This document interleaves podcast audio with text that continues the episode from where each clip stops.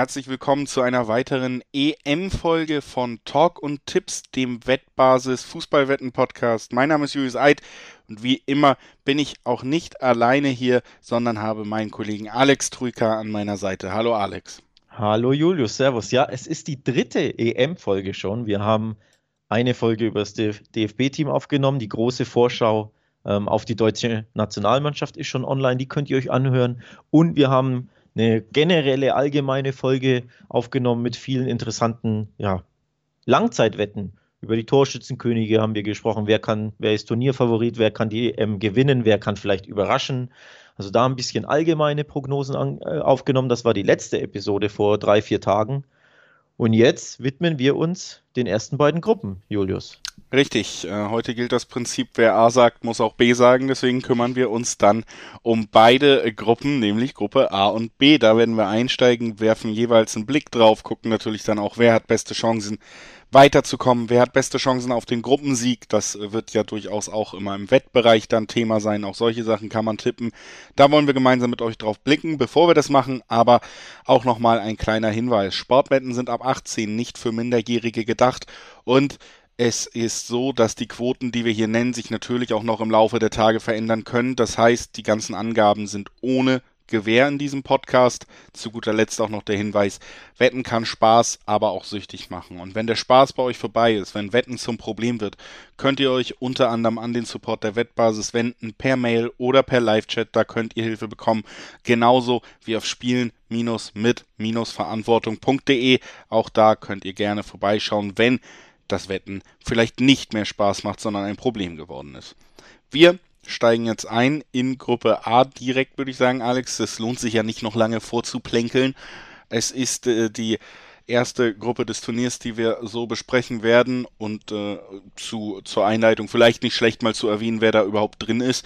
Italien, Schweiz, Türkei und Wales, das sind die vier Teams, auf die wir jetzt blicken werden. Ja, äh, Eröffnungsspiel ist ja dann äh, Türkei gegen Italien im Stadio Olimpico in Rom spannend oder interessant für die Gruppe. Italien, denke ich, nicht nur der Favorit auf dem Papier, sondern die Besonderheit der Gruppe ist, Italien hat drei Heimspiele. Alle drei Partien der Italiener werden im Stadio Olimpico in Rom ausgetragen. Also da ein kleiner Heimvorteil. Wir wissen ja, es werden Fans zugelassen sein. Voraussichtlich ähm, ja, 10 bis 30 Prozent. Ich weiß gar nicht genau, wie hoch der Prozentsatz da ist. Also es gibt Zuschauer, Italien dreimal Heimspiel. Ich würde sagen, das macht sie erst recht zum Favoriten in dieser Gruppe A. Ja, ist auch ein wiederkehrendes Thema heute, werden wir auch in Gruppe B noch drüber reden. Diese Verteilung von Spielorten, es ist äh, so, dass in jeder Gruppe zwei Spielorte absolviert werden und es gibt äh, dann tatsächlich die Situation, dass hier Italien eben in der Gruppe ist, wo alle Spiele von Italien dann auch in Italien absolviert werden. Ähm, kann man rein aus ja, Wettbewerbssicht auch durchaus verschiedener Meinung sein. Ich finde es ein bisschen schwierig, muss ich ehrlich sagen. Der Favorit mit Heimvorteil. Wir gehen ja auch jetzt noch davon aus, dass wir vielleicht wirklich auch Fans auf den Rängen haben werden, in bestimmten Ländern zumindest, ähm, dass man da tatsächlich dann auch Unterstützung so bekommt im Heimatland. Als Favorit jetzt hier auch noch in dieser Gruppe, finde ich eine Konstellation, ja, kann man durchaus reden, inwieweit das dann komplette Wettbewerbsgleichheit ist. Ich glaube auch, ja, ähm, auch im Endeffekt die italienische Nationalmannschaft an sich wohnt ja nicht in Italien. Also die Reisebedingungen hätten sich jetzt auch nicht geändert, wenn man vielleicht andere Spielorte festgelegt hätte für diese Gruppe und die Mannschaften woanders ihre Lager hätten aufgeschlagen. Also ich, ich finde es eine unglückliche Situation auf den ersten Blick. Aber es ist für Italien, denke ich, schon ein Vorteil. Auch das muss man sagen. Ja, kann ich äh, absolut verstehen. Übrigens, der, der Vorteil ist auch, der zweite Spielort ist Baku. Sprich, die Mannschaften, die nicht gegen Italien antreten, müssen immer extrem weit reisen. Das sind ja einige Flugstunden nach Baku. Ähm, also Wales, Schweiz findet beispielsweise in Baku statt. Das ist das zweite Spiel am 12.06. Äh, Türkei, Wales findet in Baku statt. Also allein Wales muss zweimal da die, ähm, nach Baku und dann eben ja, zurück nach Rom kommen. Also dementsprechend ja nicht günstig, glaube ich, die Reisebedingungen für die ähm, Gegner Italiens. Für mich ist das tatsächlich ein kleiner Vorteil für den, wie gesagt, sowieso schon Gruppenfavoriten Italien, dass eben beispielsweise die Schweiz vor dem Spiel gegen Italien aus Baku anreisen muss. Das sind, weiß ich gar nicht, sechs Flugstunden oder so, plus minus. Ähm, also das kann schon auch einen kleinen Effekt haben, glaube ich. Und auch deswegen ja, wird es die wenigsten überraschen, dass Italien für mich der, der klare Favorit ist in dieser Gruppe. Aber dann dahinter, das sehe ich extrem ausgeglichen. Also ich glaube, Platz 1 sollte klar sein, wenn es normal zugeht, aber dann Platz 2, 3 und 4 für mich extrem ausgeglichen, umkämpft und ja auch schwer zu prognostizieren. Ja, also zeichnet sich natürlich auch in den Quoten ab, die können wir hier direkt mal ins Spiel bringen, wo du sagst, Italien natürlich klarer Favorit, da gibt es so 1,5er, 1,6er Quoten auf den Gruppensieg, aber danach haben wir dann schon mit der Schweiz und Türkei quasi eine 5,7er, 5,8er Quote auf die Schweiz und eine 6,4er auf die Türkei, da liegt man nicht so weit auseinander bei diesen beiden Mannschaften, also ähm, da sieht man schon so, auch die Stärke wird da ähnlich eingeschätzt und ähm, ja, sicherlich äh, ist das auch, glaube ich, so ein bisschen oder also bei mir ist es tatsächlich so, dass Schweiz und Türkei für mich diese Contender auf den zweiten und dritten Platz sind am Ende in dieser Gruppe. Ich weiß nicht, zählst du Wales selber noch mit rein, weil die sind für mich dann doch, auch wenn äh, Gareth Bale natürlich meistens mehr Lust hat für seine für sein Land zu spielen als für den Club. Ich ähm, bin da nicht so überzeugt, dass sie da so mitmischen werden wie die anderen drei Teams. Also die Wettanbieter, wie du schon genannt hast, die sehen Schweiz und Türkei komplett gleich auf. Ähm, bei Bet365 beispielsweise gibt es einen für qualifiziert sich, kann man auch tippen, also wer ähm, kommt einfach weiter. Da gibt es eine 1,57 jeweils für die Schweiz und für die Türkei, sprich, das zeigt schon auf. Die beiden sind nochmal eine kleine Stufe vor Wales. Wales hat eine 1,80 zum Weiterkommen, liegt natürlich daran, dass die Gruppen, die besten Gruppen Dritten auch weiterkommen, sprich, ne, du kannst auch Dritter werden irgendwie mit drei Punkten und bist dann trotzdem weiter.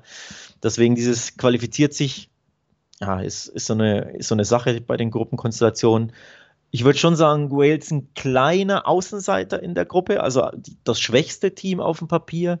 Aber nochmal, du kannst auch Gruppendritter werden mit drei Punkten, ne? drei Unentschieden oder einem Sieg und, und zwei Niederlagen und kannst dann auch weiterkommen. Deswegen, ja, ich sehe Schweiz und Türkei vor Wales, aber wirklich knapp, marginal knapp. Also es würde mich nicht überraschen, wenn Wales ja mit Bale den einen lichten Moment hat gegen die Schweiz und die Schweiz ansonsten irgendwie nur unentschieden spielen und plötzlich ist dann Wales Dritter und die Schweiz Letzter. Mhm. Würde mich auch nicht überraschen. Ja, dadurch, dass es so dicht beieinander liegt, äh, dann gerade auch zwischen der Schweiz und Türkei natürlich auch immer die Gefahr, dass man sich dann zumindest im direkten Duell selber Punkte wegnimmt und vielleicht andere Mannschaften dadurch auch nochmal ein bisschen zurück ins Spiel holt. Ne? weiterkommen. Wie du aber gesagt hast, gerade diese Quote mit den 1,5 dann, dass die Schweiz und die Türkei weiterkommen, es liegt natürlich daran begründet, dass auch der Gruppendritte weiterkommt. Und ich gehe davon aus, wenn man sich alle Gruppen anguckt und was für Mannschaften unterwegs sind, dass tatsächlich, wenn wir über die vier besten Gruppendritten reden, drei Punkte reichen sollten, um weiterzukommen. Weil es gibt zwei Gruppen mindestens, wo ich nicht damit rechne, dass drei Punkte von den Gruppendritten geholt werden würden. Und damit sind dann ja auch die anderen vier durch. Also ist es tatsächlich so eine Situation, wo das Weiterkommen, ja, fast aller Mannschaften, es sind ja da drei Viertel so ein bisschen im Raum steht. Gruppensieg, wie gesagt, tendieren wir zu Italien. Wenn du möchtest, können wir ja gerne auch nochmal so ein bisschen auf die einzelnen Kader angehen und gucken, warum wir das Ganze von der Stärke her so einschätzen. Italien eben auch von der Kaderstärke her, von den Namen her am besten aufgestellt.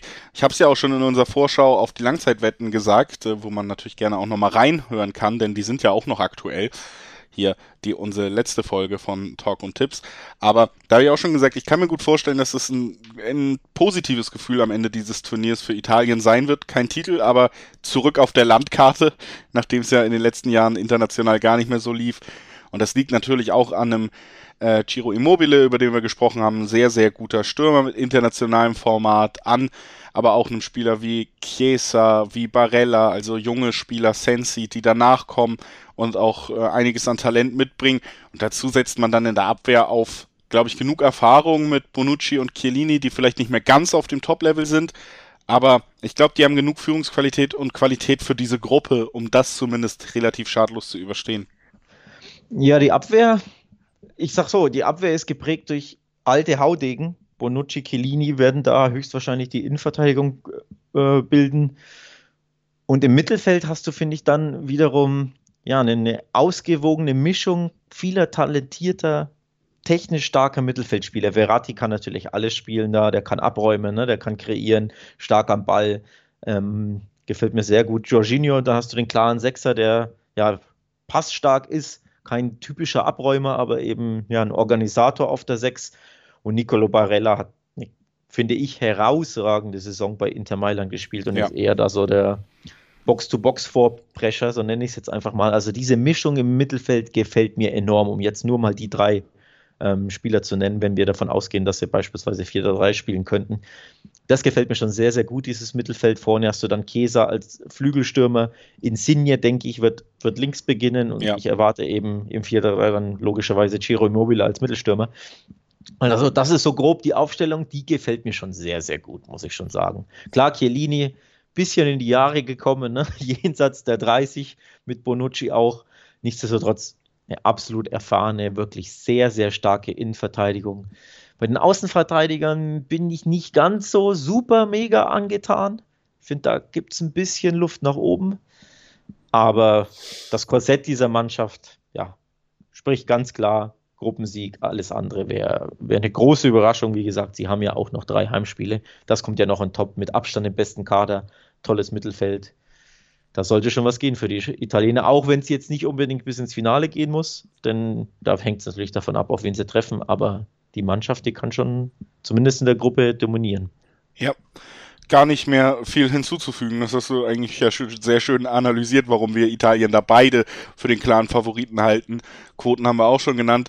Ein kleiner Einwurf ist vielleicht noch, dass man auch ähm, im Gegensatz zu anderen Teams in diesem Turnier mit äh, Gianluigi Donnarumma, auch wenn er ein, zwei unglückliche Spiele immer noch drin hat, einen sehr, sehr guten Schlussmann auch im Tor hat. Das ist natürlich auch in engen Spielen, in Spielen, wo vielleicht Standards auch ein Faktor werden, ist es natürlich auch viel wert, wenn dein Torwart sehr gut ist. Ansonsten, ja, Schwachstelle, Defensive kann man, glaube ich, so unterschreiben.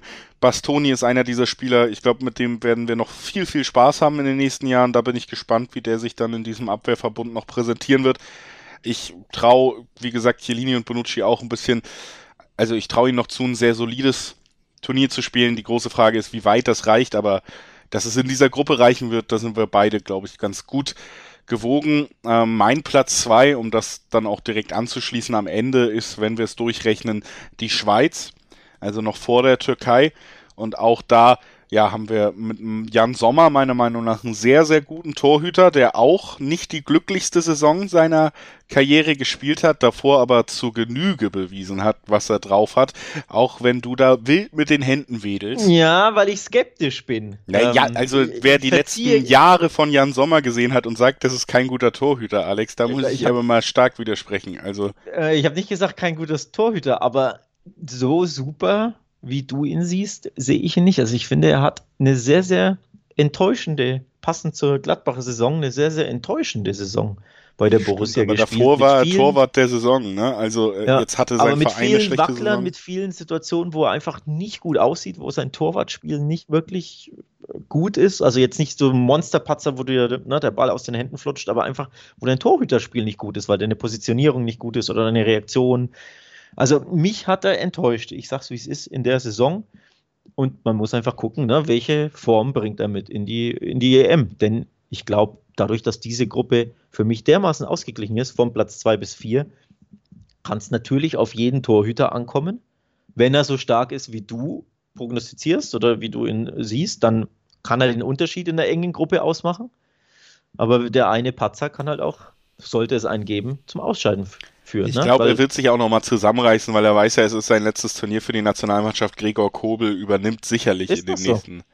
Naja, ich meine, Gregor Kobel, jetzt Dortmund-Torhüter, der wird an die Spitze nicht, kommen. Da ist in den nicht nächsten dabei übrigens, ne? Ist noch nicht nominiert, nee, da ist noch Luft nach oben. Ein anderer Dortmunder ist aber dabei, und zwar in der Abwehr, Manuel Akanji.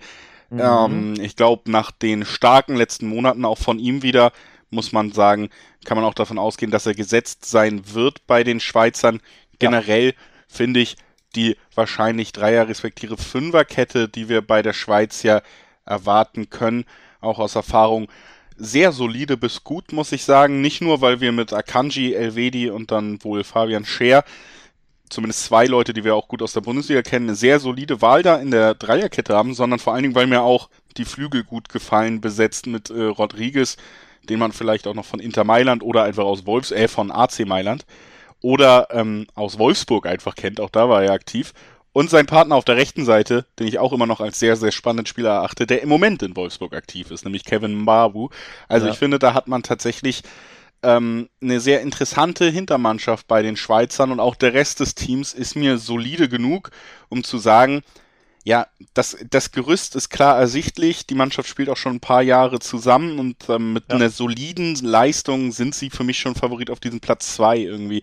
Auch weil sie dann doch auch Spieler haben, die auf höherem Niveau zumindest mal Erfahrung sammeln durften. Allen voran natürlich ein Shakiri, der bei den Bayern Titel gewonnen hat, der mit Liverpool ja auch ähm, an einigen denkenswürdigen Champions League-Nächten ja auch maßgeblich sogar beteiligt war. Also das ist da der unumstrittene Führungsspieler. Dann hast du einen Chaka, der bei Arsenal als Kapitän fungiert hat lange, also auch was ausstrahlt. Ne? Zakaria, der sehr, sehr begehrt ist zu Recht von Gladbach also sowieso wahnsinnig viele Bundesligaspieler. Da wird man, ich glaube, mehr als im deutschen Kader vielleicht sogar.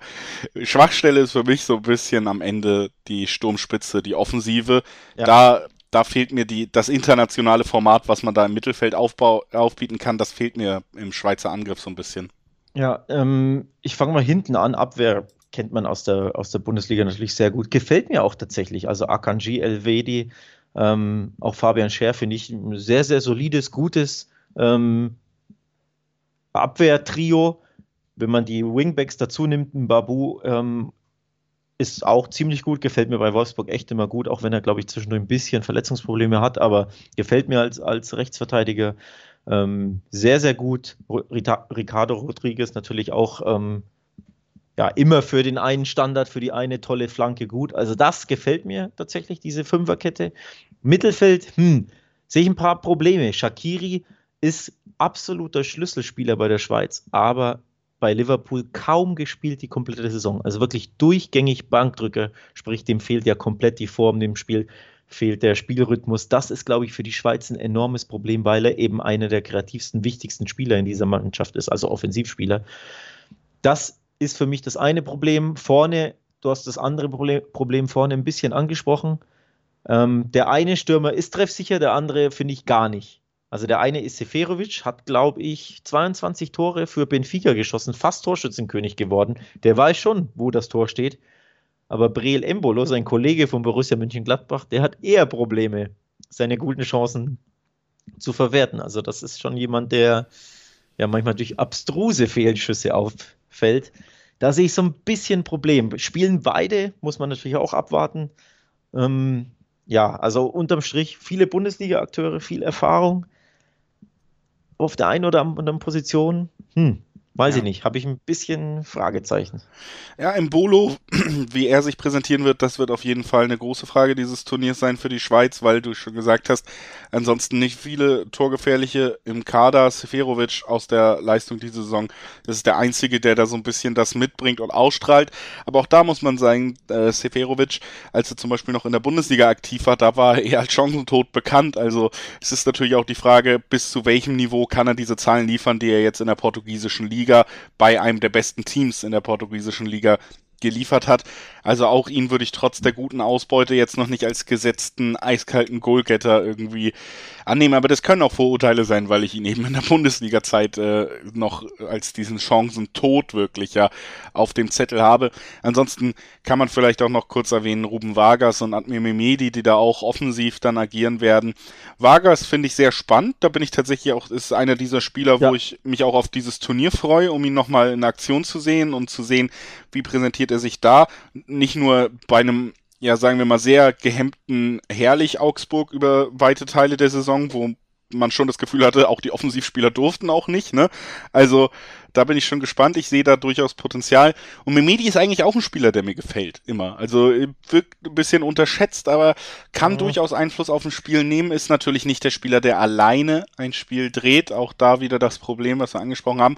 Aber prinzipiell ist äh, die Schweiz für mich den Ticken solider und deswegen, wir nehmen mal den Übergang, damit wir nicht ewig auch äh, pro Team dann rumkauen, ist bei mir im Gesamten dann tatsächlich ein bisschen solider aufgestellt als die Türkei. Ja, offensiv sehe ich Probleme bei der Schweiz. Wie gesagt, Kreativität ist für mich nicht so gegeben. Mittelfeld ist, ist auch da wieder Bundesliga-Teure und Erfahrung, ne? Gibril So und Granit Xhaka und Dennis Zakaria kennt man auch alle aus der Bundesliga. Aber so richtig inspirierend ist die Mannschaft vielleicht nicht. Also ich glaube, sie werden eher auf Konter setzen und dann ne, sich mit einem Schlagabtausch mit der Türkei auf absolute Augenhöhe geben, äh, bieten. Das ist mein Tipp. Also für mich stand heute, wir werden ja dann ähm, jeweils bei der EM immer in den Folgen unsere Tipps für die Spiele abgeben und auf die Spiele einzeln dann blicken, logischerweise. Dementsprechend will ich gar nicht zu sehr vorgreifen.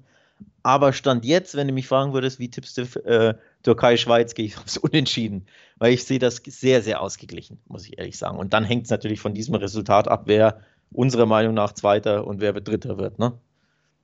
Ja, die Türkei, äh, würde ich sagen, lass uns mal da kurz drauf gucken. Die hat natürlich eher noch ein bisschen mehr Fokus, müssen sie darauf legen, über eine sehr gute Mannschaftsleistung, über, sagen wir mal, auch eine Intensität ins Spiel zu kommen, was sie aber seit jeher tun und da auch schon einige gute Leistungen gezeigt haben in der Vergangenheit.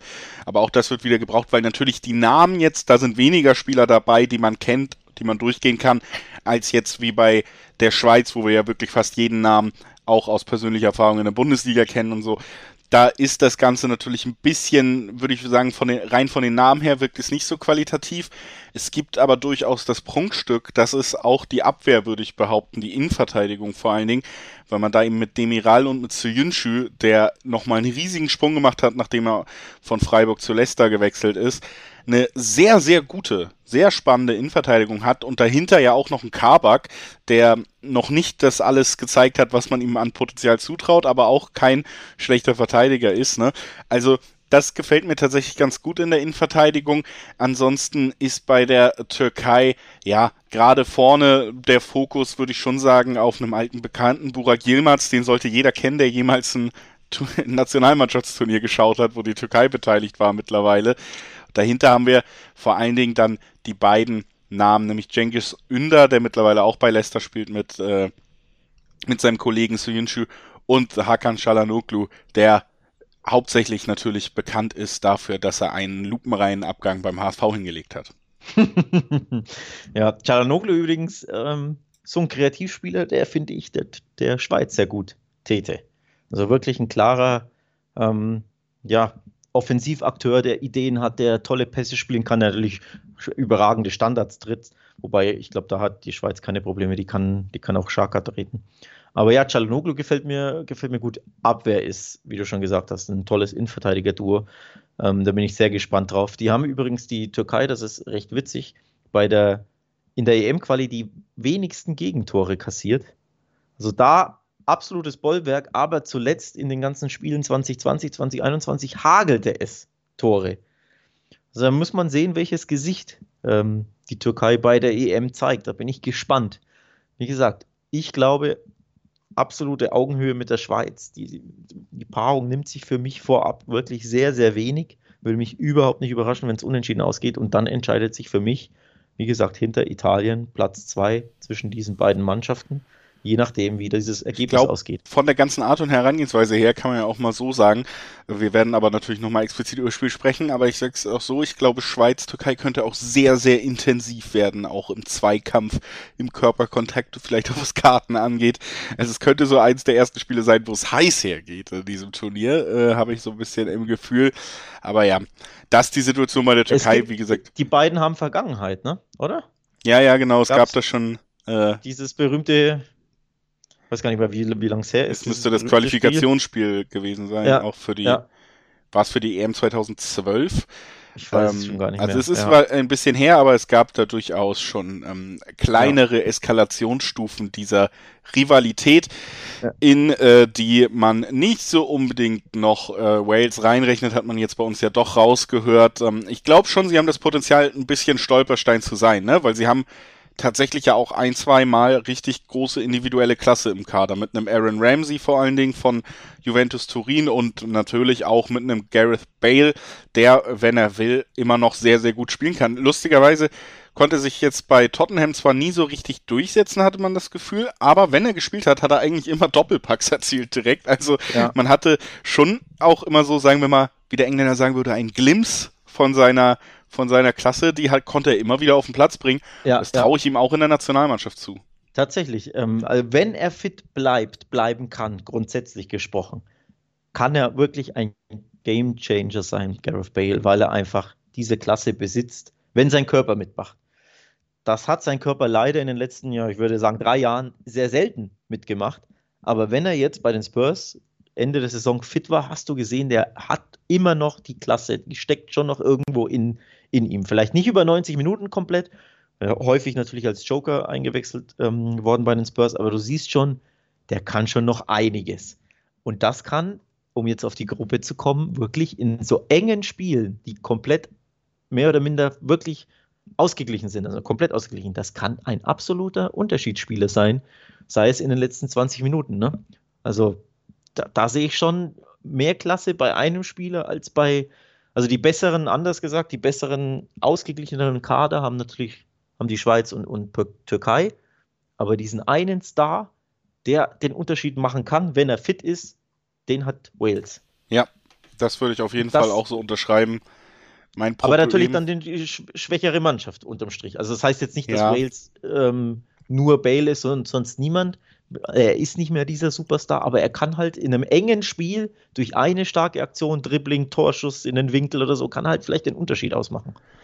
Ich glaube, der Unterschied zwischen Wales und den beiden anderen Mannschaften, Türkei und Schweiz, ist so ein bisschen bei der Türkei und bei der Schweiz haben wir eben jetzt beide Male die Abwehr gelobt.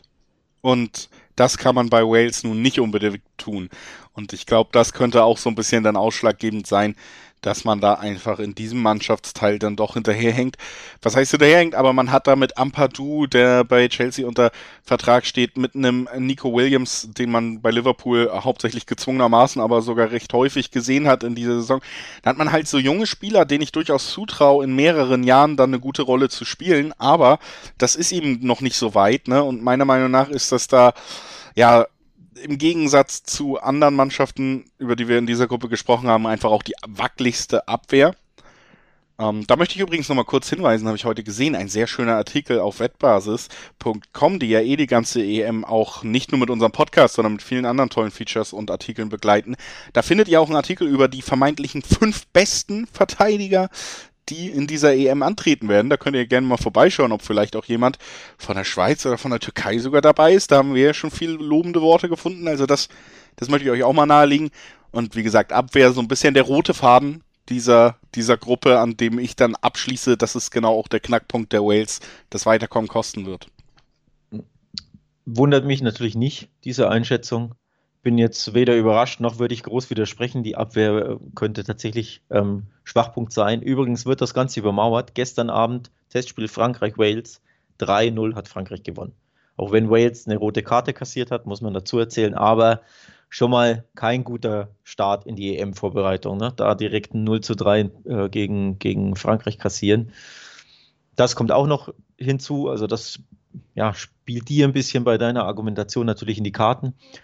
Was ich bei Wales interessant finde, ist eher so das offensive Mittelfeld, also generell die Kreativität. Wir haben natürlich ähm, Gareth Bale schon genannt, aber in Harry Wilson, der von Liverpool, äh, ich glaube, in die zweite Liga verliehen war, ne?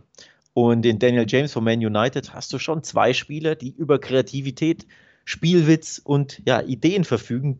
Die beiden Spieler finde ich spannend bei, bei Wales. Die Frage ist natürlich, können die beiden ja mit Kreativität etc. das wettmachen, was vielleicht die Abwehr nicht verhindern kann, so ein bisschen. Ja. Aber ich würde Wales jetzt, wie gesagt, nicht völlig unterschätzen. Also die allein die beiden Spieler plus Gareth Bale, die können schon auch ein bisschen was kreieren. Also ich bin kein großer Daniel James-Fan, muss ich ehrlich sagen. Okay. Das kommt so ein bisschen dazu noch bei mir. Also es ist eher so der Spieler, wo ich immer bei United denke, ja, jetzt nehmt halt Geld in die Hand und kauft einen guten Spieler für die Position, dann schafft ihr es vielleicht auch weiter. Aber ähm, ja, das ist natürlich, äh, ist er auch noch ein junger Spieler. Ich glaube, das kann man vielleicht eher und objektiver entgegenhalten, dass sowohl Wilson als auch James sicherlich auch äh, schon deutlich über dem Niveau spielen, was in Wales vorherrschte lange, ne? Genau. Bei großen genau. Teamspielen, genau. das war ja auch nicht immer der Fall.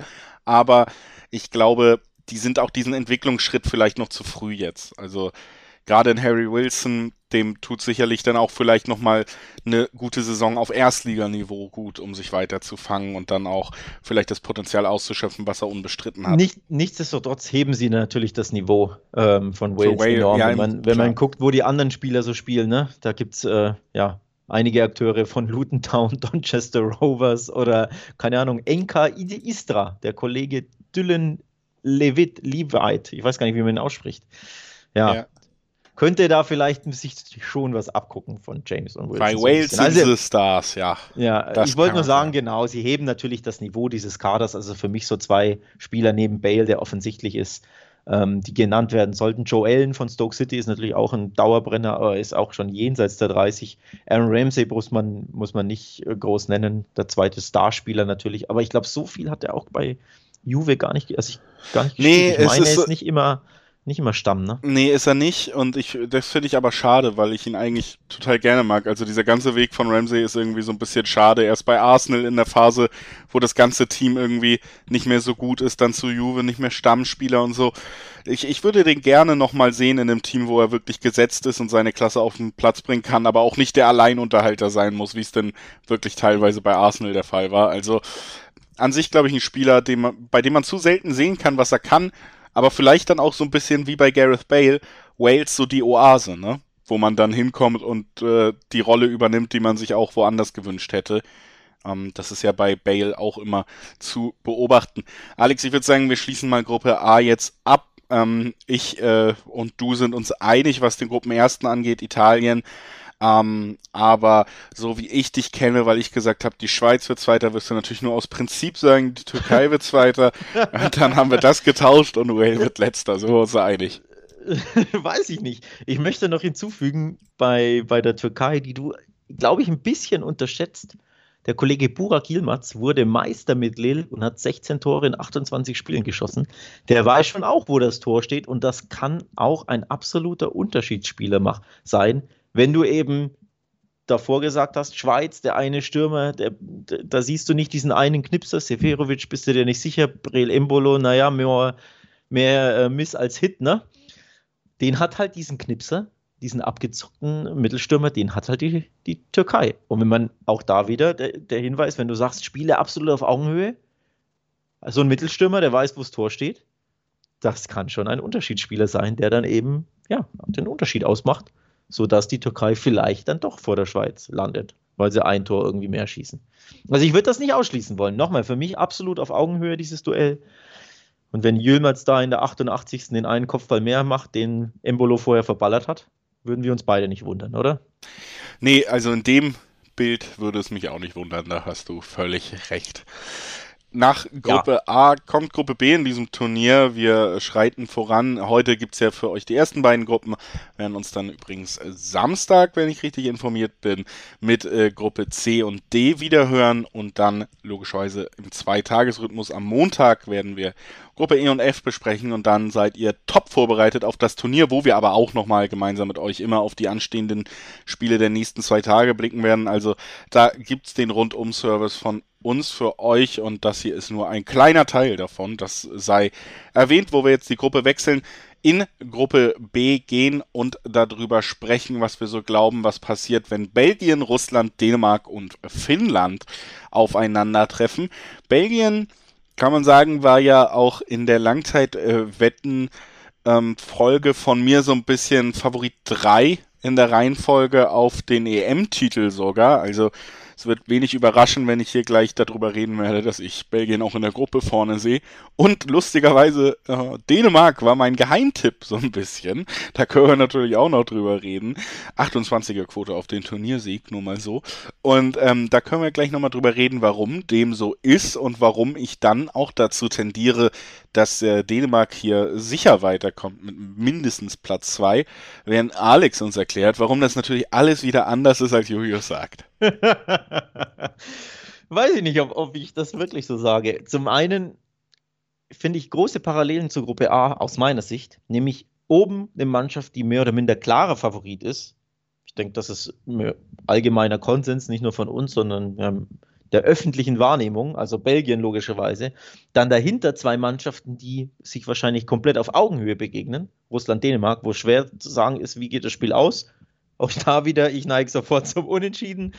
Also die auf jeden Fall ne, komplett ausgeglichen sind und dahinter einen mehr oder weniger recht klaren Underdog. Für mich ist dieser Underdog in der Gruppe B, nämlich Finnland, ein noch deutlicher deutlicherer Underdog als ähm, Wales, das ist in Gruppe A. Also auch da für mich große Parallelen zwischen Gruppe B und, B, B und A. Belgien klar vorne, Russland, Dänemark machen Platz 2 und 3 unter sich aus und Vierter. Und ich glaube, das wird deutlich, ist eher Finnland. Ja, also wenn man im Wettstreit zwischen Dänemark und Russland guckt, kann man natürlich noch erwähnen, weil wir es eben auch bei A gemacht haben, wieso die Heimspielsituation in dieser Gruppe ist. Auch hier haben wir sogar ja. zwei Mannschaften, die davon profitieren werden. Es wird nämlich gespielt in St. Petersburg. Das liegt tatsächlich in Russland, für alle, die das noch nicht auf dem Zettel hatten. Das heißt, Russland wird Heimspiele haben. Im Gegensatz, äh, und das Ganze gilt natürlich auch für Dänemark, weil Kopenhagen der andere Spielort ist. Und ähm, ja, vielleicht ausschlaggebend, so, aber du hast gesagt, kannst dir sehr guten Unentschieden in dem Duell der beiden Mannschaften vorstellen. Aber Dänemark gewinnt das Strohheimziehen mhm. und hat drei Heimspiele, ne? Ja, tatsächlich Dänemark, Russland hat den, hat den Joker am, am letzten Spieltag kommt es zu Russland-Dänemark eben. Und das wird im Parken in Kopenhagen äh, ausgetragen, dieses Spiel. Also da hat Dänemark in einem womöglich absolut entscheidenden letzten Spiel den Heimvorteil. Das, das kann wirklich der Kicker sein in, diesem, äh, in dieser Gruppe, denn ansonsten ja auch da wieder Heimvorteil, klar, das wird eine Rolle spielen, denke ich. Also allein, dass Russland auf den Gruppenfavoriten Belgien in St. Petersburg trifft, gibt, sollte ein paar Prozentpunkte den Russen natürlich geben, logischerweise. Finnland zu Hause in St. Petersburg solltest du auf jeden Fall schlagen. Dann entscheidet sich wie gesagt, im letzten Gruppenspiel gegen Dänemark, aber dann in Dänemark. Also ich finde diesen Heimvorteil wirklich spannend und ich kann mir vorstellen, dass das enorme Auswirkungen hat. Ja, ich glaube auch, dass das tatsächlich so ein Kicker sein könnte, gerade wenn es eben eng ist. Ne? Lass uns, wie eben auch, würde ich sagen, auch einzeln auf die Teams gucken, so ein bisschen, um äh, ja, weiter zu belegen, warum wir das Ganze so einschätzen, wie wir es einschätzen. Auch hier können wir natürlich gerne schon mal erwähnen, dass die Rollenverteilung ähnlich ist, auch was die Quoten angeht.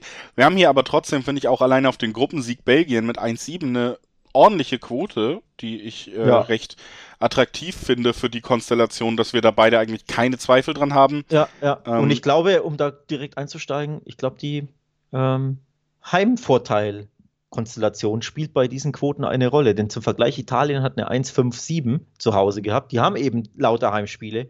Und Belgien eine 1,72 in der Gruppe, die lauter Auswärtsspiele haben. Also sprich, die müssen ständig in Dänemark und in Russland dran.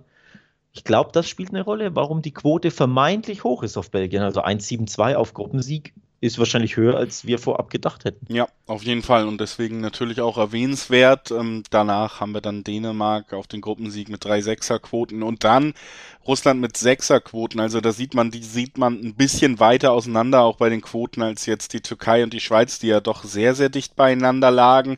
Auch warum das so ist, können wir natürlich im Laufe des Podcasts besprechen. Vielleicht auch wieder der Heimvorteil, den wir schon angesprochen haben, der natürlich Richtung Dänemark kippt im entscheidenden Spiel wahrscheinlich zwischen diesen beiden. Contendern. Finnland 31er Quote hätte auch 100 stehen können. Da sehen wir beide, glaube ich, wenig Chancen, dass man da den Gruppensieg anvisiert, geschweige denn überhaupt ähm, weiterkommt bei den Finnen. Also das ähm, eine der Mannschaften, wo ich tatsächlich mit Gruppen, Quoten ja. auf den Gruppensieg variieren natürlich extrem, je nach Wettanbieter. Also da ähm, euren Wettanbieter des Vertrauens im Auge behalten, beziehungsweise kann ich jedem empfehlen, auf die Wettbasis zu gucken und da das auszuchecken, denn es gibt ein Quotenvergleich-Tool, das zeigt euch an, welche Quoten welcher Wettanbieter wie hat, denn sie variieren enorm. Also nur um das mal gegenzuhalten, Bet365 hat beispielsweise eine 17 auf Gruppensieg Finnland. Das ist schon komplett anders. Also da lohnt es sich da mal auf der Wettbasis ein bisschen rumzustöbern, um da den Quotenvergleich heranzuziehen.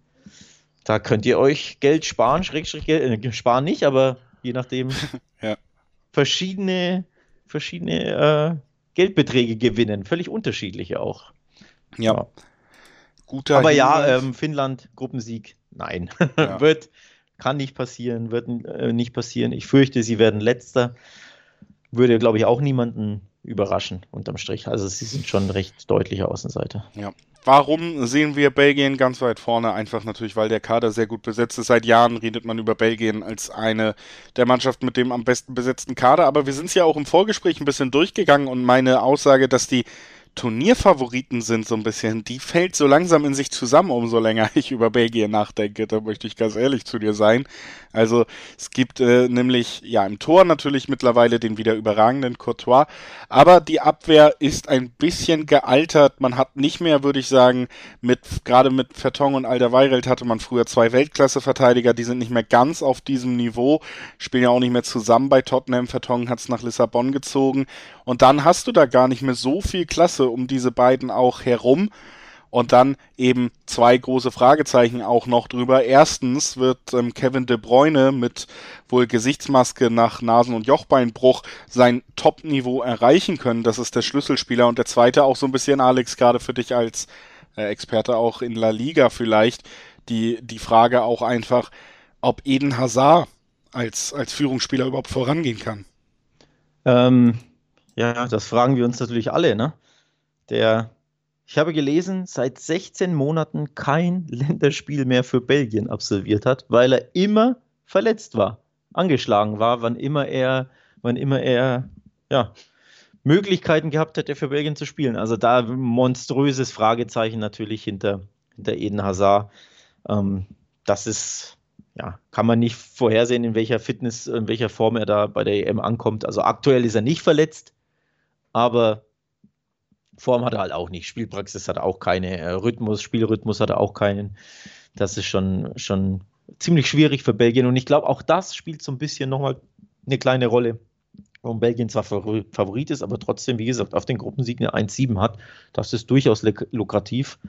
Ähm, wie gesagt, ich glaube, das hängt auch an Hazard und übrigens auch an De Bruyne, ne? der ja. was Joch, Jochbeinbruch und noch irgendwas, also Gesicht an zwei Stellen lediert von Antonio Rüdiger im Champions League Finale und auch das wird, glaube ich, so ein bisschen eine Rolle spielen, weil man auch bei De Bruyne nicht weiß, ne, welches Fitnesslevel hat er, kann er vielleicht gar nicht im ersten Gruppenspiel eingesetzt werden. Man weiß ja nicht, wie gravierend da die Gesichtsfraktur ist.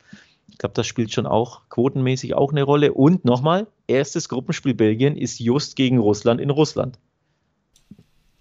Ja, aber ich glaube, wie gesagt, die Qualität ist hoch genug in diesem Kader, um diese Pflichtaufgabe Gruppensieg für mich zu erledigen. Aber äh, wie gesagt, auch wenn, wenn man nochmal drüber nachdenkt, möchte ich vielleicht äh, den äh, Turnierfavorit Belgien, da möchte ich ein bisschen Luft wieder rausnehmen, glaube ich, wenn man ja, weiter ich drüber auch, nachdenkt. Tatsächlich, ja. ja. Ne, also das ist tatsächlich doch vielleicht dann den, den Funken zu wenig, den dieses Team insgesamt mitbringt. Für diese Gruppe sollte es reichen. Ich sag mal so, wenn wir jetzt, äh, es gibt ja durchaus auch noch schwerere Gruppen im Turnierverlauf, über die wir hier auch noch sprechen werden. Da wäre es vielleicht sogar ein bisschen äh, Fragezeichen, aber hier sollte es reichen, auch wenn ich ja meinen Geheimfavoriten natürlich auch hier drin habe, den ich so als Geheimtipp letztes Mal reingeworfen habe, nämlich Dänemark. Logischerweise dann für mich auch auf Kurs Platz 2 in dieser Gruppe. Es liegt nicht nur, aber auch daran, dass sie einen sehr, sehr guten Torhüter haben mit Kaspar Schmeichel. Ähm, der zweite sehr gute Schmeichel im Tor der Dänen. Auch äh, in der letzten Phase, als ein Schmeichel im Tor stand, war es ja eine gute Phase für die dänische Nationalmannschaft. Und eigentlich hast du ähm, von vorne bis hinten ein solides Grundgerüst. Ich finde, die Abwehr ist ja, wie soll man das, ohne es despektierlich zu meinen, so Bundesliga-Niveau gefühlt. Also du hast keine keine herausragenden Weltklasse-Spieler, du hast aber auch keine Spieler, wo du sagst, puh, da, wie bei Wales jetzt zum Beispiel, da fehlt mir irgendwie komplett die Stabilität oder man kann es zumindest schwer einschätzen. Du weißt, was du bekommst, wenn du einen Kier aufbietest, wenn du einen Christensen aufbietest, wenn du einen Westergaard aufbietest. Das sind Spieler, auf die man sich verlassen kann. Und dann das Prunkstück für mich, äh, einfach im Mittelfeld, wo wir einen Heubeck haben, der nochmal auch unter Mourinho, auch wenn er ja als Trainer sehr viel kritisiert wurde in den letzten Jahren, es gibt immer noch Spieler, die unter ihm großen Sprung machen. Heubeck war Wunschtransfer von äh, Mourinho und hat sich auch fantastisch entwickelt, eine richtig, richtig gute Saison bei Tottenham gespielt. Dann hast du Delaney, auch noch einen wahnsinnig flexiblen, auch unterschätzten Spieler von Borussia Dortmund, der ähm, jedem Team helfen kann und davor einen meiner absoluten Lieblingsspieler der letzten Jahre eigentlich, Christian Eriksen, der natürlich eine tragende Rolle in diesem System einnehmen wird. Also das gefällt mir eigentlich sehr gut. Du hast eine solide Auswahl hinten. Du hast auch vorne mit Paulsen, Braithwaite und Dolberg jetzt nicht die Superstars, aber auch nicht das schlechteste Niveau in äh, der Europameisterschaft. Und dann hast du im Mittelfeld tatsächlich auch noch diesen besonderen Funken mit diesen drei. Deswegen Dänemark ist für mich in der Gesamtaufstellung einfach ein Team, was funktioniert und was mir gut gefällt. Hm. Also richtig gefunkt hat es ja gestern gegen die deutsche Nationalmannschaft nicht. Ne? Ähm, just gestern Länderspiel Deutschland-Dänemark 1 zu 1 Endstand. Das liest sich aus Dänemarks Sicht natürlich gut. Ich habe das Spiel geschaut. Dänemark war extrem schwach. Also sie hatten wirklich einen Moment im ganzen Spiel, der gut war. Ein toller Pass auf Paulsen, der dann eiskalt ähm, versenkt hat ins kurze Eck gegen Manuel Neuer. Das, dieser Angriff, der war super. Ansonsten haben sie gar nichts gezeigt, wirklich gar nichts. Also das war vom Auftritt her sehr, sehr enttäuschend. Nochmal Resultat gegen Deutschland, Remis wird sicherlich top sein für Dänemark in diesem Freundschaftsspiel, aber der Auftritt hat mich sehr enttäuscht. Dementsprechend kann ich mich jetzt nicht völlig frei machen von diesem, von diesem, äh, von dieser Performance, um jetzt direkt hier dir beizustehen und zu sagen, Dänemark, Topfavorit, Dark Horse, Geheimtipp. Äh, dazu wirkt die schwache Leistung gegen Deutschland zu sehr nach bei mir. Ja, ein Spiel, Alex, da kann man natürlich noch nicht so Urteile treffen. Also natürlich ja. nur Freundschaftsspiel und äh, ne, erstes, äh, der, ich glaube, zwei haben sie äh, Länderspiele vor der EM. Aber trotzdem, ich kann mich davon nicht freimachen. Sie haben mich da enorm enttäuscht. Sie hätten kaum den Ball, Ideen sowieso. Glaube, Torschüsse aufs Manuel Neuers Tor gab es den einen, der drin war und ansonsten, glaube ich, einer ging noch irgendwie daneben und das war es schon. Also es war schon sehr, sehr dünn, was Dänemark da gezeigt hat ja, Gott sei Dank aus Dänemarks Sicht haben sie drei Heimspiele. Ja, und eben ein zentrales Mittelfeld, gerade mit Delaney und Heubeck, die, die dich niederkämpfen können, ne? die auch ein Spiel zerstören können. Also natürlich muss es da nicht immer vielleicht für die berauschenden Siege reichen. Das hat man dann vielleicht auch gestern gegen Deutschland gesehen. Aber ich sehe bei Dänemark eben die Chance, dass sie gegen, sie müssen gegen kein Team in diesem Turnier verlieren. Und das macht's halt für mich so ein bisschen die, die Außenseiterchance da so ein bisschen vorhanden einfach, ne? Lass uns vielleicht einfach weitergehen zu den Russen erstmal, die ja für uns so ein bisschen noch mit drum kämpfen mit Dänemark um Platz zwei. Ähm, auch hier kann man aber schon mal sagen, zumindest für mich, äh, Russland sehr gute Chancen weiterzukommen, auch wenn es nur für Platz drei reichen wird, weil man eben ja mit Finnland einen Gegner hat, wo wir, glaube ich, fast davon ausgehen, dass die jedes Spiel verlieren. Das heißt, auch Russland mindestens drei Punkte auf der Karte hat am Ende. Und wie gesagt, drei Punkte könnten sehr gut reichen in diesem Turnier, dass man als Dritter schon weiterkommt. Ne? Also Russland ganz gute Karten auf dem Weiterkommen aufgrund der Gruppen Gruppenkonstellation. Kader ist ein bisschen schwierig, so weil man natürlich ähm, weiß, dass Russland geschlossen und gut auftritt. Russland aber nat natürlich hauptsächlich auch auf ja, Eigengewächse, Spieler aus der eigenen nationalen Liga setzt, wo man als europäischer Beobachter jetzt nicht immer die Augen drauf hat. Es gibt so ein paar mhm. herausragende Namen, die man einfach schon auch aus anderen Turnieren kennt, mit einem äh, Juba, der sich bei der letzten WM auch so ein bisschen in den Fokus gespielt hat und ähm, seitdem tatsächlich auch in der Liga abliefert, also auch gute Zahlen hat. Torschützenkönig geworden in der Saison, der genau. Mittelstürmer von Zenit.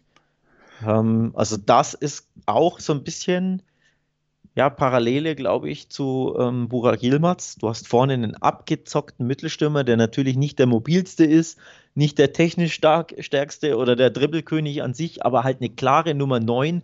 Wenn du die fütterst, sorgt die dir, besorgt die dir Tore, sorgt die für Tore. Das ist bei Russland, glaube ich, schon der Fall und ich nach wie vor, ich, ich äh, wiederhole gerne, was wir im letzten Podcast besprochen haben, in dem Langzeitwetten-Podcast, einen richtigen Mittelstürmer haben, der dir Tore garantiert, das ist enorm wichtig und das wird bei dieser EM, glaube ich, ausschlaggebend sein. Und das hat nicht jedes Land zur Verfügung, aber die Russen im Juba meiner Meinung nach eben schon. Und das kann Unterschied sein in dieser engen Gruppe. Ja, und dazu Oder vielleicht noch erwähnenswert, zumindest, äh, auch wenn die Stärke des Kollektivs da entscheidend sein wird am Ende, wie weit man kommt bei den Russen, ne? Aber trotzdem erwähnenswert finde ich im Mittelfeld natürlich Alexander Golovin von, ähm, von der AS Monaco und Alexei Miranchuk von Atalanta Bergamo. Also auch ein Spieler, der, pff, ja, wenn er ein Tor macht, dann immer ein Traumtor. der ist auch dabei bei den Russen. Ähm, das sind zwei Spieler, die auch in europäischen Ligen sich präsentieren und auch sich zu rechten Namen gemacht haben, keine Unbekannten Bekannten sind, sehr kreative Spieler, beide auch, wie gesagt, ähm, gerade Miranchuk auch noch sehr abschlussstark. Da hat man nochmal so diesen kleinen kleinen Zusatz äh, Spark im Mittelfeld mit, aber ansonsten, wie gesagt, also die, die Abwehr ähm, eher ältere Spieler aus niedrigeren Ligen, also nie, keine Top 5 Ligen vertreten, so wirklich, oder gar nicht sogar. Und auch im Tor soll es da ja Probleme äh, geben. Da hat man mittlerweile mit Anton Schunin jetzt einen 43-Jährigen, der wohl das Feld anführen wird. Das ist natürlich auch schon selbst für Fußballer gehobenes Fußballeralter, ne? Also ähm, da, da sind für mich ein paar Baustellen. 34, nicht 43. 34, Entschuldigung, das äh, habe ich ja. verdreht. Dann ähm, die 34. Gut, dann ist er sogar jünger als Manuel Neuer, aber er ist eben nicht auf dem Niveau von Manuel Neuer. Ne? Und das ist das große Problem auch bei den Russen, dass man da auf der Torhüterposition keine Einzelleistung so wirklich sich darauf verlassen kann, die Abwehr nicht wirklich namhaft ist und im Sturm viel, viel auf äh, Standards und auf Juba ankommen wird. Also wir werden kein Fußballfest sehen, wenn Russland spielt. Die Frage ist, können sie den Gegner kollektiv niederringen? Ne? Ja, ich glaube grundsätzlich Russland natürlich eher für seine Defensivstärke bekannt. Wir erinnern uns alle an die letzte WM, da haben sie ja ähm, Spanien rausgeworfen nach Elfmeterschießen und davor 90, 120 Minuten gemauert, hatten kaum den Ball und in Spanien fiel einfach absolut nichts ein, obwohl sie haushoher Favorit waren. Das droht so ein bisschen, glaube ich, bei dieser, bei dieser EM. Unterschied für mich, die Abwehr überzeugt mich nicht. Also selbst wenn Russland mauern sollte, sagen wir mal irgendwie, sie führen dann früh gegen Dänemark im Schlüsselspiel, dann stellen die sich natürlich hinten rein. Überzeugt mich einfach die Abwehr nicht, wie du es schon auch gesagt hast. Ich finde, Russland hat eher die Stärken im Mittelfeld. Das Mittelfeld finde ich nicht schlecht. Also da hast du Kreativität, da hast du ein bisschen Speed, da hast du, ne, da, da haben sie einfach ihre Stärken, finde ich. Also wenn sie mauern, bin ich mir nicht sicher, ob diese Abwehr dicht hält. Das sehe ja. ich so ein bisschen die Probleme. Aber dass sie weiterkommen, finde ich, daran gibt es für mich trotzdem wenig Zweifel. Denn auch hier, und ich wiederhole es gerne, zwei Heimspiele, das kann schon.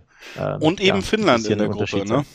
Also das ist natürlich auch Heimspiele und Finnland. ja, das ist eben ja. der ausschlaggebende Punkt, warum wir die anderen Teams da so höher ansiedeln, weil Finnland, wenn überhaupt Außenseiterchancen hat, das liegt nicht an Lukas Radetzky, der das Tor bewachen wird und äh, von Bayer Leverkusen natürlich ein alter Bekannter ist. Das liegt sicherlich nicht an äh, Timo Pukki, Stürmer von Norwich City, den wir ja auch schon mal bei den Schalkern gesehen hatten. Da lief's nicht so, aber seit er bei Norwich ist, knipst er zuverlässig, auch in der Premier League Saison letztes Jahr, dieses Jahr 26 Treffer in der Championship, auch wieder aufgestiegen mit Norwich. Also der trifft zuverlässig, das ist ein guter Stürmer. Dann kennt man noch Poyanpalo, äh, Leverkusen, dann HSV ausgeliehen, jetzt mittlerweile bei Union Berlin. Sehr verletzungsanfällig, mittlerweile fit geblieben, ähm, aber auch solider Bundesliga-Stürmer. Mehr nicht. An denen wird's nicht liegen, aber alles andere da kann man eigentlich, glaube ich, lieber die Vereinsnamen vorlesen. Ne? Minnesota United, BK Hecken, Paphos FC, dann haben wir IF Elfsburg, äh, Larissa FC. Ähm, das zieht sich durch den ganzen Kader, dass wir hier einfach viele, viele Spieler haben, die auf einem Niveau ähm, im normalen Fußballbetrieb agieren, was es schwer machen wird, würde ich behaupten, in dieser Gruppe Bestand zu haben, wo man sehr disziplinierte Russen hat, auf der einen Seite und dann eben individuell so viel stärker besetzte Mannschaften wie Dänemark und wie vor allem äh, Belgien. Deswegen Finnland könnte hier ja eine bittere, bittere Gruppenphase erleben. Ähm, sind ja auch Neuling, die Finnen. Also waren noch nie bei einer EM, sprich das erste Mal überhaupt zusammen mit Mazedonien, die ja auch neulich, äh, Neuling sind. Und Finnland ist einer der größten Außenseiter neben Mazedonien. Oder der beid, das, das sind die beiden großen Außenseiter. Auch das haben wir in der Langzeitwettenfolge, die noch brandaktuell ist. Also hört euch die bitte mal an, denn da gibt es einige Hinweise auf spannende Tipps und Quoten. Finnland ist, hat aus der Erinnerung heraus eine Sechserquote darauf, dass sie die wenigsten Tore bei dieser EM schießen werden das spricht ja auch schon Bände, ne? wenn da die, der ein oder andere Wettanbieter da Finnland als dermaßen klaren Außenseiter betitelt, obwohl Timo Puki dabei ist. Denn der weiß, wo das Tor steht. Die Frage ist nur, kriegt er Zulieferung? Ja, und die Antwort ist wahrscheinlich nein. Also, das muss man eben auch sagen. Ja, gerade im Mittelfeld. Ne? Also, da hat man ja tatsächlich, wenn überhaupt, muss man da wahrscheinlich äh, Glenn Camara erwähnen, der, ähm, oder Camara, mit das Glenn sorgt dafür, dass man es direkt alles Englisch ausspricht. Aber vielleicht schon, auch Kamara ja. als, als Finne, ich weiß es nicht. Aber der spielt bei den Glasgow Rangers. Äh, die haben es ja dieses Jahr mal wieder geschafft, den Titel in Schottland zu holen nach einer langen Abstinenz. Ähm, das ist ein relativ spannender Spieler, auf den man mal ein Auge haben kann. Aber ansonsten ist im Mittelfeld tatsächlich an Qualität eigentlich ja nichts wirklich vorhanden, was einen glauben lässt, dass man da auch die, die Stürmer ordentlich beliefern kann. Ne? Und das das ist so ein bisschen das Problem. Du hast diesen Übergang nicht aus den Mannschaftsteilen des Mittelfeld und du hast auch in der Abwehr natürlich ähm, hohes, äh, sagen wir mal, äh, Zusammenbruchpotenzial, weil auch da einfach der, zumindest der eine große Name, den dann eben Wales ins Boot werfen kann, ne, den hat Finnland dann eben doch nicht auf dem Niveau. Und äh, deswegen werden da Radetzky und Puki und Co., glaube ich, am Ende chancenlos sein. Ja, Puki übrigens 26 Tore in der Championship geschossen für Norwich, hat die also wieder nach oben geschossen. Letztes Jahr, als sie abgestiegen sind, hatte er, glaube ich, 12, 13 Tore, Saisontore. Also der weiß schon, wo das Tor steht, der, der Ex-Schalker. Ähm, hat er, wie gesagt, Zulieferung. So schlecht, wie du sie mir machst, die finden, sind sie, finde ich aber gar nicht. Also ich möchte, ich, ja, sie sind Außenseiter natürlich. Ja, das Schlimme ist, sie haben äh, laute Auswärtsspiele, also für, für Finnland schlimm, schlimm oder beziehungsweise das Schlimme ist, macht es halt einfach schwerer, die Sache, gegen Mannschaften, die für mich auch nicht überragend sind in Dänemark und Russland, aber ne, Auswärtsspielen macht es halt schwerer. Aber so klare Außenseiter sind sie für mich nicht. Beispiel Europa, ähm, WM-Qualifikation Europa gab es ein 2-2 gegen Bosnien und ein 1-1 gegen die Ukraine. Also die können sich schon irgendwie schon einen Punkt ähm, erarbeiten. Gegen die Schweiz gab es ein Freundschaftsspiel im März, das war, wurde 2 zu 3 verloren. Verloren, ja, aber es gab zwei Tore. Dementsprechend, ich würde sie nicht so komplett als Monster mega super Außenseiter sehen wie du. Ich glaube, die können schon zumindest einen Punkt holen, sage ich mal so. Also die Null muss nicht am Ende stehen, aber als letzter Tipp ist sie schon auch. Da, da gehe ich schon d'accord.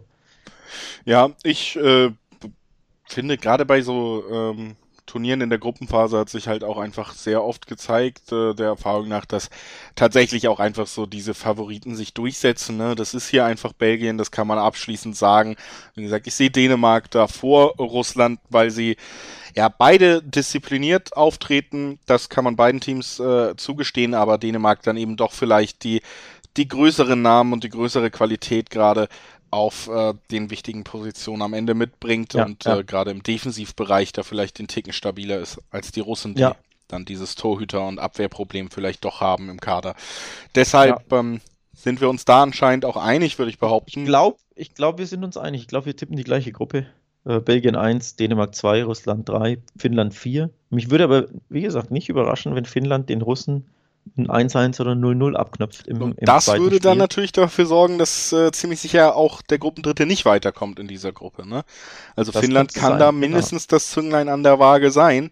Oder mit Absolut. einem Überraschungssieg gegen Russland zum Beispiel könnte Finnland ja tatsächlich noch das Weiterkommen sicher machen. Direkt mit drei Punkten als Gruppendritter ja. gute Chancen, das haben wir heute schon mal gesagt. Ne? Also, ja, also Dänemark muss natürlich sein Auftaktspiel in Kopenhagen gegen Finnland, muss, muss das einfach gewinnen. Die Russen werden natürlich hoffen, da irgendwie ein, eine Nullnummer gegen Belgien davon zu, zu tragen. Ähm, ja, aber zu sehr wollen wir ja, wie gesagt, gar nicht auf die einzelnen äh, Spiele ähm, vorausschauen, denn das machen wir dann ab kommenden Donnerstag pro Spieltag. Auch da im Zweitagesrhythmus, wohlgemerkt, blicken wir auf jeden Spieltag jeweils äh, meistens fünf oder sechs Spiele werden da prognostiziert. Also da gucken wir dann natürlich ähm, en Detail auf die Spiele. Aber unterm Strich, ja, Gruppe ist für uns recht klar. Belgien, Dänemark, Russland, Finnland. Und wie du schon gesagt hast, vielleicht Russland dann tatsächlich einer der Gruppen, schwächsten Gruppendritten, der dann sogar ausscheidet, was äh, halte ja. ich schon auch für sehr, sehr gut möglich, ja. Das ist äh, tatsächlich, ähm, genau, kann das durchaus sein. Äh, auch Gruppe A hat dieses Potenzial so ein bisschen, weil wir mit Wales auch äh, eine Mannschaft haben, der man durchaus unentschieden gegen jede Mannschaft zutraut da am Ende. Ne? Also wenn es unglücklich ja. läuft, auch so ein bisschen der X-Faktor möglich. Wir haben wie gesagt, als Gruppenerste erstmal in Gruppe A und B das abschließend als Fazit. Italien und Belgien, es dürfte die wenigsten überraschen, aber wir sind ja nochmal hier ein bisschen über die Kader der jeweiligen Gruppengegner, über die Heimspiele, über die Kader dieser Favoriten rübergegangen und haben euch vielleicht äh, dann doch noch ein, zwei spannende neue Sachen auch dazu erzählen können, die euch vielleicht auch einfach helfen bei der Einschätzung von dem, was in diesen Gruppen passieren könnte. Das äh, werden wir auch für die nächsten vier Gruppen noch tun in diesem Turnier. Wie gesagt, Samstag gibt's Folge 2, Gruppe C und D und Sonntag gibt, äh, nicht Sonntag, Montag gibt es Folge 3, Gruppe E und F und dann sind wir komplett vorbereitet und können dann irgendwann auch in die Spielvorschauen und vor allen Dingen auch ins Turnier reinstarten. Freue ich mich sehr drauf. Nicht nur mit dem Podcast könnt ihr euch vorbereiten auf äh, Wettbasis. Wie gesagt, viele tolle Artikel, aber nicht nur Artikel, auch ein spannendes Videoformat mit Andy Brehme am Start. Beidfüßig heißt das Ganze. Da könnt ihr immer wieder reingucken und euch auch in Videoform verschiedenste Themen der EM vorbereiten lassen. Das soll euch alles noch am Ende ans Herz gelegt genauso wie unsere Social Media Kanäle, nämlich auf Instagram ist es wettbasis_de und auf Twitter ist es einfach nur wettbasis, da könnt ihr vorbeischauen, genauso wie ihr Mails schreiben könnt an podcast@wettbasis.de und jetzt haben wir glaube ich auch alles organisatorische hinten raus erledigt. Ich wünsche euch ein schönes Wochenende. Wir hören uns Samstag wieder und äh, das war's von mir. Tschüss. Tschüss.